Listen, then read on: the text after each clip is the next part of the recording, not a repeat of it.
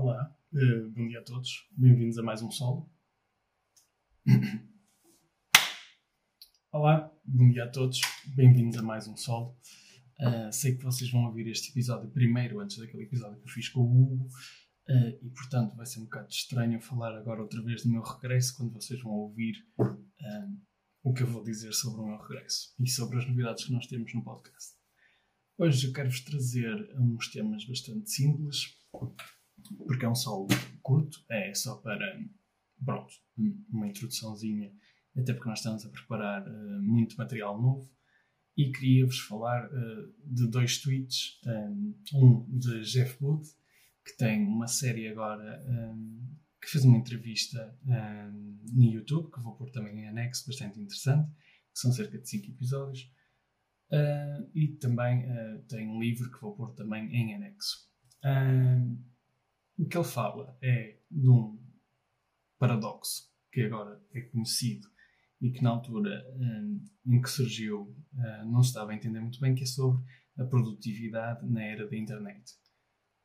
Nós vemos que uh, os computadores conseguem tornar a nossa vida mais fácil, nós conseguimos um, ser muito mais produtivos do que poderíamos ser sem esses computadores, conseguimos, uh, por exemplo, copiar e colar coisas, conseguimos aceder a toda a informação que nós quisermos de forma quase gratuita uh, e online, vídeos, fazer gravações, utilizar uh, mecanismos que os computadores têm para uh, analisar dados.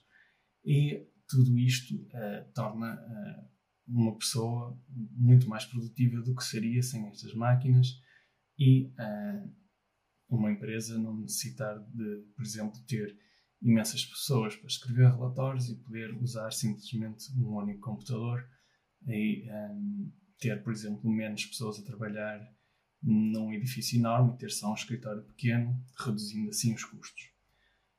Então, este, este paradoxo da produtividade foi Robert Soller que falou inicialmente e que diz que nós podíamos ver uh, na era da computação uh, o impacto menos nas estatísticas de produtividade. E a questão é, como é que nós podemos medir os ganhos de produtividade uh, da câmara do nosso telefone, por exemplo? Temos uh, fotografias ilimitadas, praticamente, em vez de termos um rolo de fotografia, podemos tirar quantas fotografias nós quisermos, e uh, depois estas fotografias podem ficar armazenadas, por exemplo, na cloud, de forma quase infinita, e também podemos editar estas fotos da forma que nós quisermos. Né? Ou seja, tiramos também a parte da edição de fotografia. Se nós quisermos um jornal, uh, temos praticamente todos os mecanismos disponíveis de edição, publicação uh, de, de, fotografia, sem necessitarmos de ter um, um, um departamento inteiro de, de fotógrafos e de, e de, editores de fotografia, etc, etc. Então, ele diz que uh, o aumento da produtividade efetivamente nunca foi tão grande e está a ser cada vez melhor e com uma tendência exponencial, potenciada pela tecnologia. Um, e os economistas não conseguem ver estes ganhos de produtividade porque ele, estes ganhos de produtividade estão, uh, medem as coisas em termos de, de, material e não de desmaterialização. Ou seja, eles veem os ganhos de produtividade pelo facto de nós conseguirmos produzir, por exemplo, imensas fotografias a um determinado custo. Mas se, essa, se esse custo ficar zero, eles não conseguem medir essa produtividade porque desaparece das estatísticas, porque nós não estamos a contabilizar. Por exemplo, nós tiramos 10 mil fotografias e vocês não estão a contabilizar o gasto por cada fotografia. Porque inicialmente vocês, esses gastos iriam aparecer porque vocês iam gastar, uh, por exemplo, uh, 5 mil rolos de fotografia e não comprar e, e, eles iam conseguir ver que foram comprados 5 mil rolos de fotografia que foram gastos para fazer uh, o jornal a X custo. Então eles conseguem medir a redução do custo e conseguem perceber que uh, efetivamente uh, o custo de produção de cada fotografia seria por exemplo, 0,1 cêntimos. Mas se o custo é zero, nós não declaramos esses, esses ganhos. Não, não existe esse ganho, não, não, então desmaterializa-se. Então, efetivamente, quase que aparece o contrário. Quer dizer que um, as fotos, por exemplo, se nós quisermos comprar de rolo, continuam a 0,1 cêntimos e, e, e, eh, não vai mudar porque a procura é cada vez menor, então o custo de produção até pode aumentar porque é um produto mais seleto e não tão um, utilizado no dia a dia. E esse ganho de produtividade que nós temos de ter fotos infinitas não aparece. E, e podemos ter cada vez mais fotos a ser tiradas, a serem editadas, uh, mas como é tudo gratuito e tudo digital, esse, esse, esses ganhos de produtividade não surgem, não, não são representados nas estatísticas. Um, efetivamente, é quase como se estivéssemos a perder uh, no GDP, perder pontos. Um, depois, para dar a entender que a economia continua a crescer, dá-se um, uma injeção de crédito eh, que é muitas vezes potenciada pela impressão de dinheiro que nós estamos a ver na Europa e nos Estados Unidos e que já aconteceu no, no Japão e que continua a acontecer. Isto faz com que efetivamente pareça que a economia está a crescer, eh, existe muito crédito disponível que vai para muitos projetos e muitos deles são projetos em que exigem a construção de coisas, estradas, TGVs, aeroportos uh, e construção de casas. E, e isto cria uma, uma, uma procura imensa de, de, de, materiais que, apesar de haver tecnologia para cada vez mais tornar uh, o custo de construção menor, um, o custo de construção ainda existe, e uh, existem então gastos que surgem no, no GDP e, e, há um aumento uh, da, da, economia. Mas isto vai distorcer o mercado porque temos, por um lado, tecnologias que estão a tornar as coisas praticamente gratuitas, os livros, os vídeos, os filmes, as fotografias, a informação, a educação. Uh, daqui a nada, certas partes da saúde também vão estar digitalizadas. E, e, e, vamos vendo uh, vários setores da, um, da sociedade a serem cada vez mais uh, uh, digitalizados e transformados pela, pela era computacional, com substituição de postos de trabalho e com a necessidade de pessoas cada vez mais especializadas que conseguem fazer o trabalho que 20 pessoas faziam. Mas esses ganhos não surgem porque há uma destruição de, efetivamente, custos fica zero, portanto desaparece, não aparece na produtividade. E esta destruição eh, ocorre porque os, os, políticos querem dar a ideia que a economia está a crescer e, como não aparece nas estatísticas, então potenciam uma destruição da sociedade depois leva a muitas desigualdades, porque quem obtém estes financiamentos, este crédito para as suas obras, para as suas empresas, tem vantagens sobre quem efetivamente está ou não está ligado à, à, economia global através de investimentos, ou não tem empresas que possam beneficiar destes, destes benefícios, e há uma destrução e um aumento enorme da desigualdade de quem recebe estes benefícios e quem uh, fica uh, sem eles. Um, e isto leva a uma instabilidade da sociedade que se está a notar agora. E depois, este efeito de, de distorção de quem acede ou não uh, primeiro ao crédito e ao dinheiro impresso é descrito por Cyril Bloom como o efeito de Cantillon, que já é bastante conhecido. Desculpem ter assassinado o nome do senhor. Um, e o que é que é isto? É muito fácil. Richard Cantillon era um irlandês-francês, portanto, não sei como é quer dizer se é Richard Cantillon ou não, Uh, e era um filósofo e nasceu em 1680.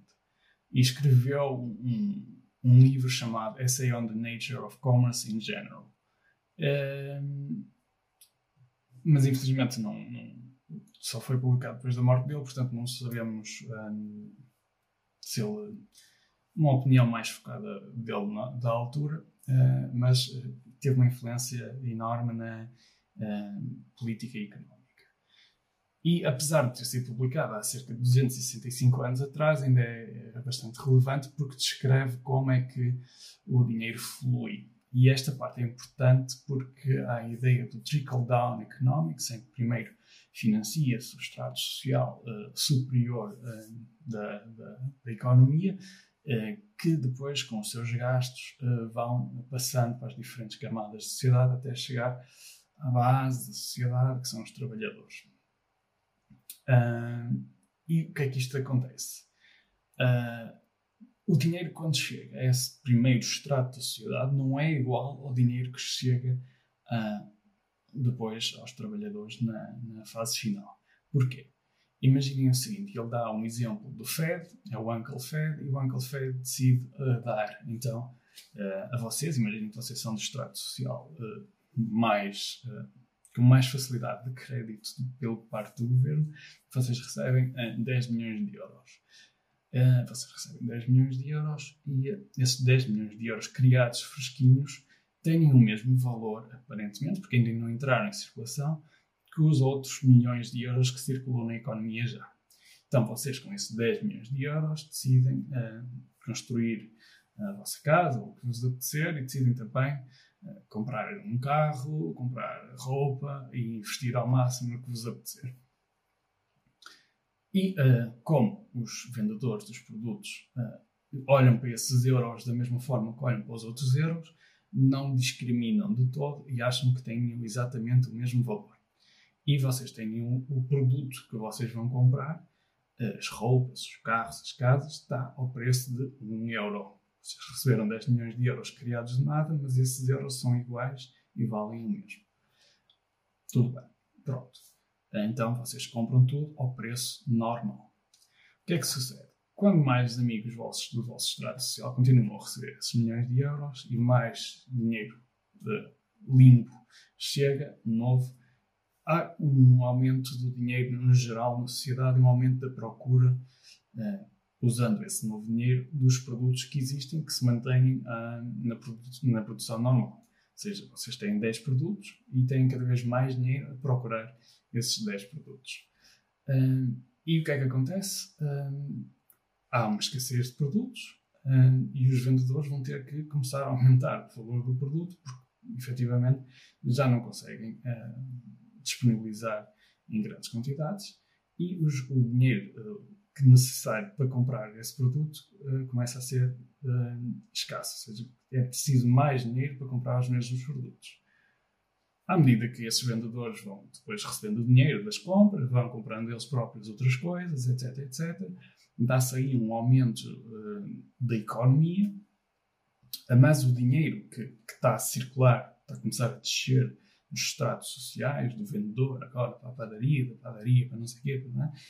Uh, vai conseguir comprar cada vez menos uh, produtos pelo mesmo valor. Ou seja, esse euro que inicialmente conseguiu comprar, por exemplo, uma baguete de pão, agora é preciso 2 euros desse, para comprar a mesma baguete de pão, quando já vai a meio da cidade. E quando chega ao final uh, do extrato, uh, já é tanto o dinheiro que ficou disponível e tanto à procura, que o dinheiro que chega, uh, esse euro que chegou finalmente ao trabalhador, já só consegue comprar nem um quarto de uma baguete.